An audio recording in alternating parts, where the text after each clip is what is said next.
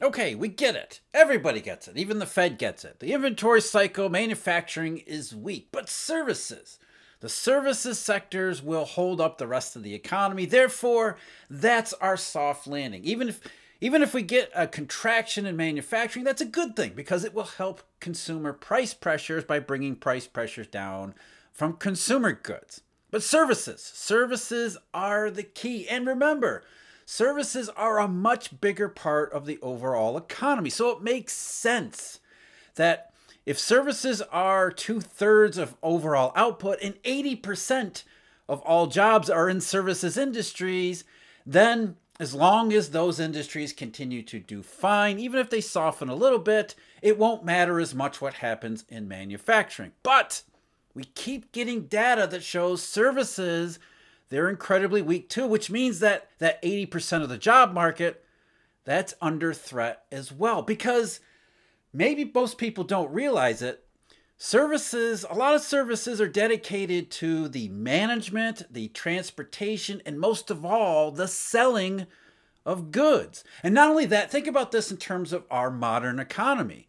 Services are often tied to the sale of goods. Most goods can't function without a service. Think about your smartphone, for example.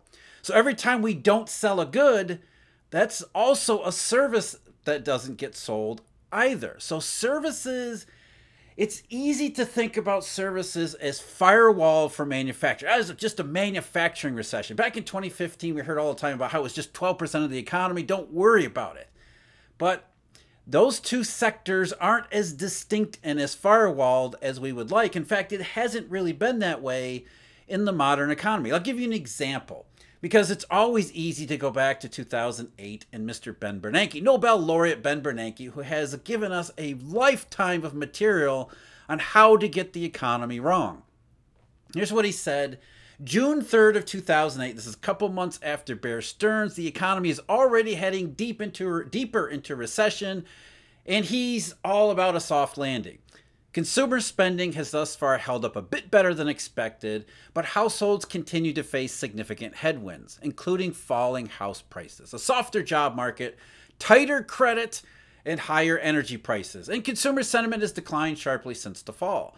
Businesses are also facing challenges, including rapidly escalating costs of raw materials and weaker domestic demand. However, the strength of foreign demand for U.S. goods and services has offset to some extent the slowing of domestic sales. So, according to Ben Bernanke, the, the economy in 2008, because manufacturing, domestic manufacturing was struggling, a little bit of a housing market and credit crunch, but the services economy was going to get us through all of that.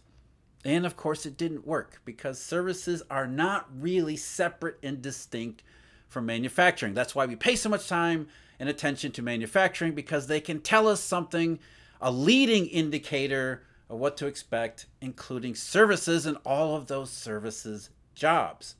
That's what we're going to talk about more services data. But first, I'm Jeff. This is Eurodollar University. Thank you very much for joining me. If you're interested, huge, huge, huge anniversary sale still ongoing at the Eurodollar University website. We've got deals for people who want to become members or are already members.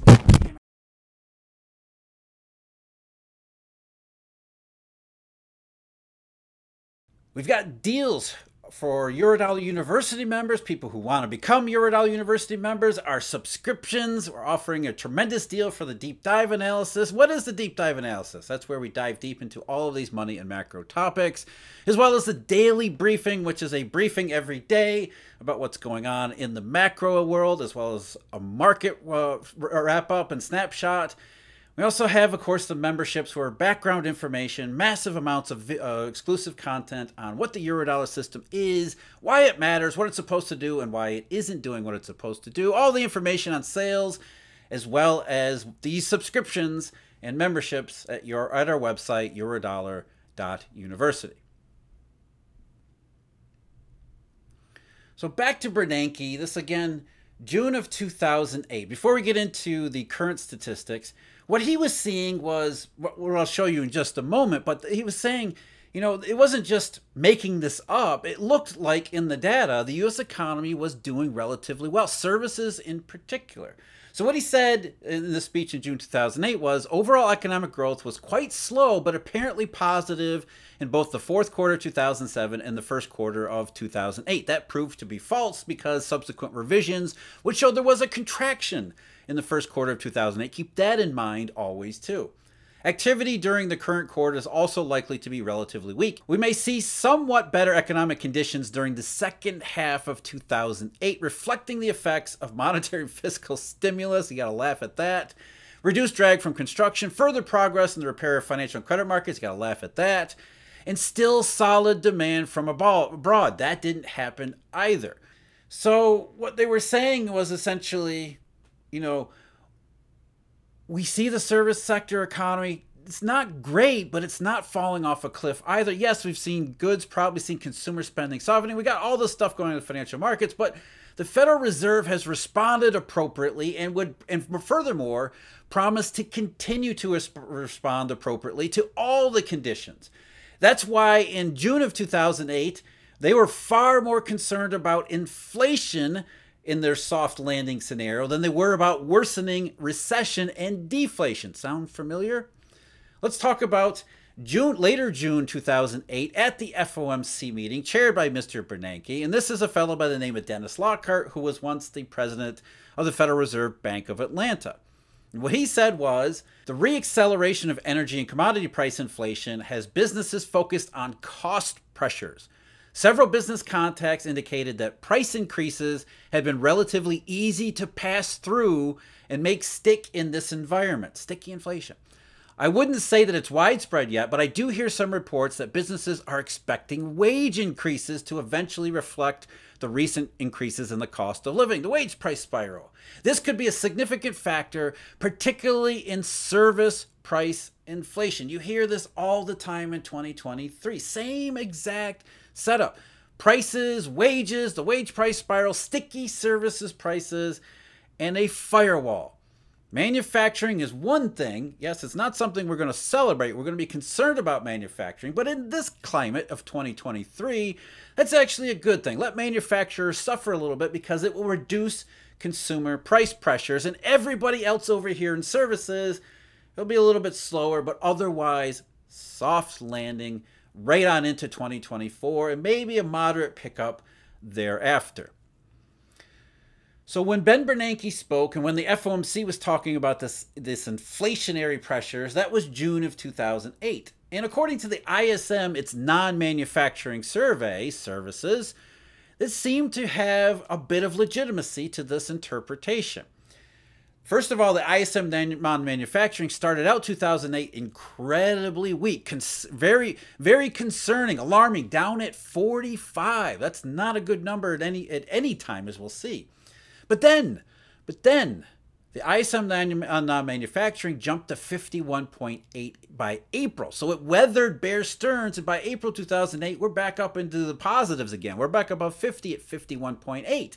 So you know, when the reading came in at 51.4, just down a little bit from April, that's the number that Ben Bernanke had in his mind when he was talking at the when he was giving this speech and telling them about how the services economy was one of the lone sources of strength. According to ISM non-manufacturing at 51.4, it's not necessarily strength, but it's holding up relatively well in the face of all of those economic, financial, and every other type of headwind out there.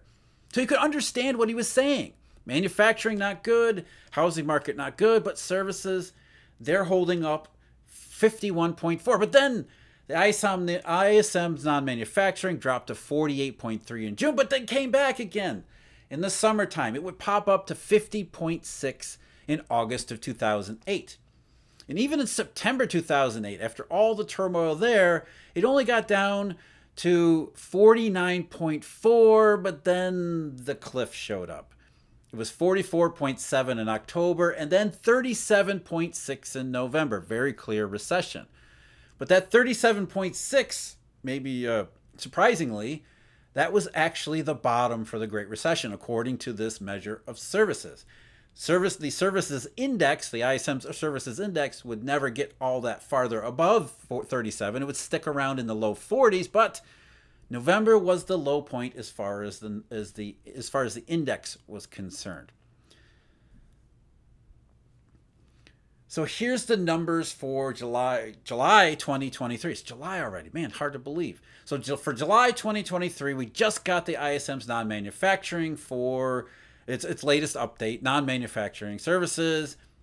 According to their numbers for July, it was 52.7, which was down from 53.9 in June. Again, 52.7. That puts us right in the same range as 2008, as we just went over. And it's the same thing.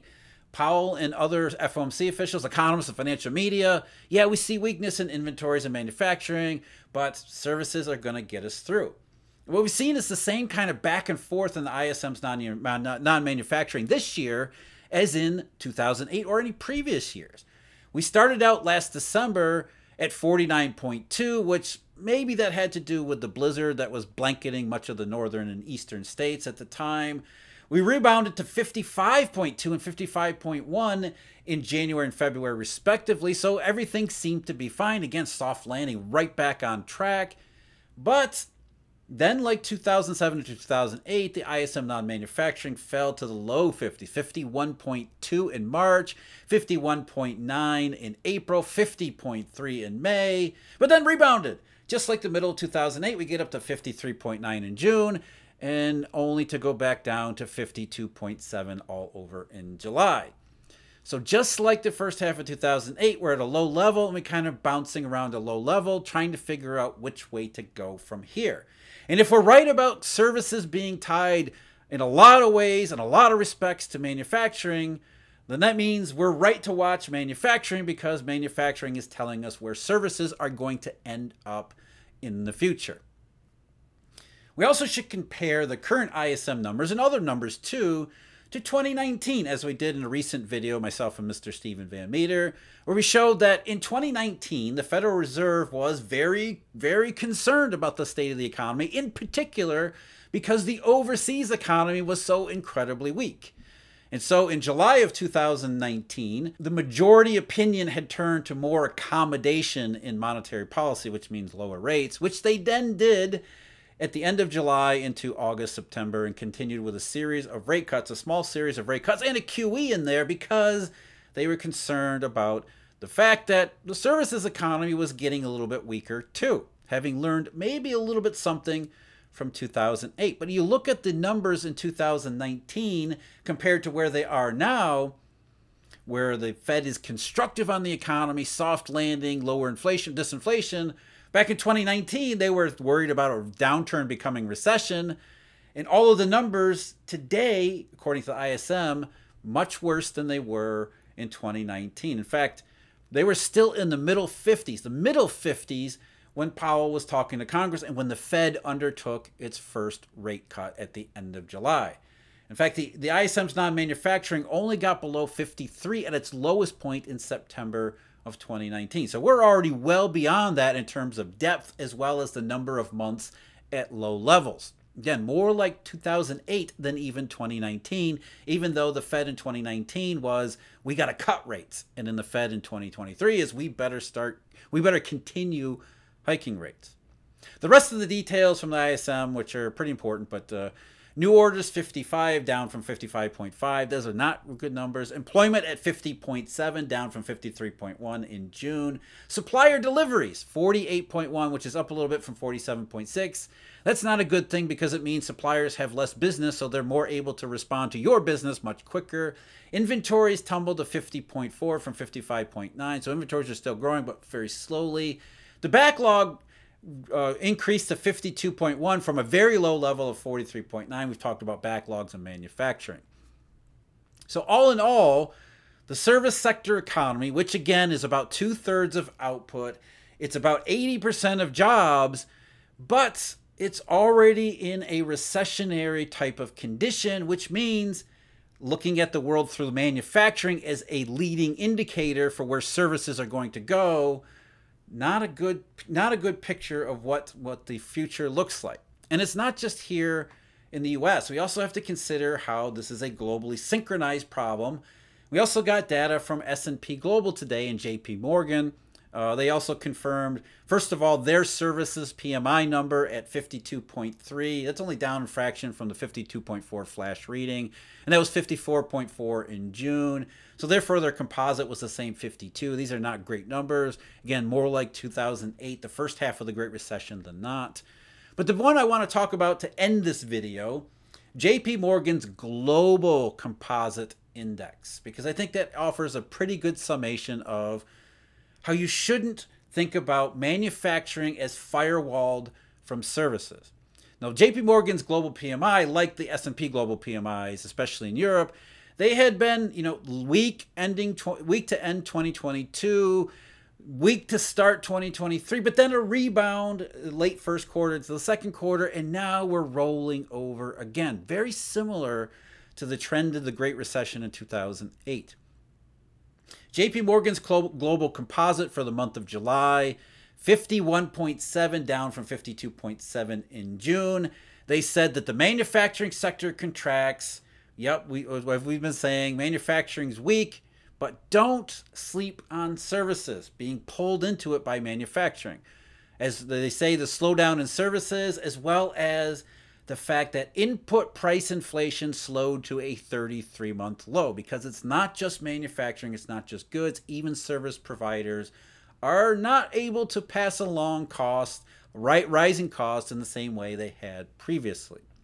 The new orders number for the JP Morgan Global Composite was 50.7, down from 52.3, so right on the cusp of contracting. This is global, includes services. New, ex- new export orders, global trade recession, 47.8 from 48.3. And I think the first paragraph of the press release really sums up everything that we're talking about here today, including the threat to U.S. jobs in the services sector. The global economy lost further growth momentum at the start of the third quarter. Rates of expansion and output and new orders weakened as the ongoing downturn at manufacturers was accompanied by a further slowdown at service providers, not surprising anyone who looks at these things more closely.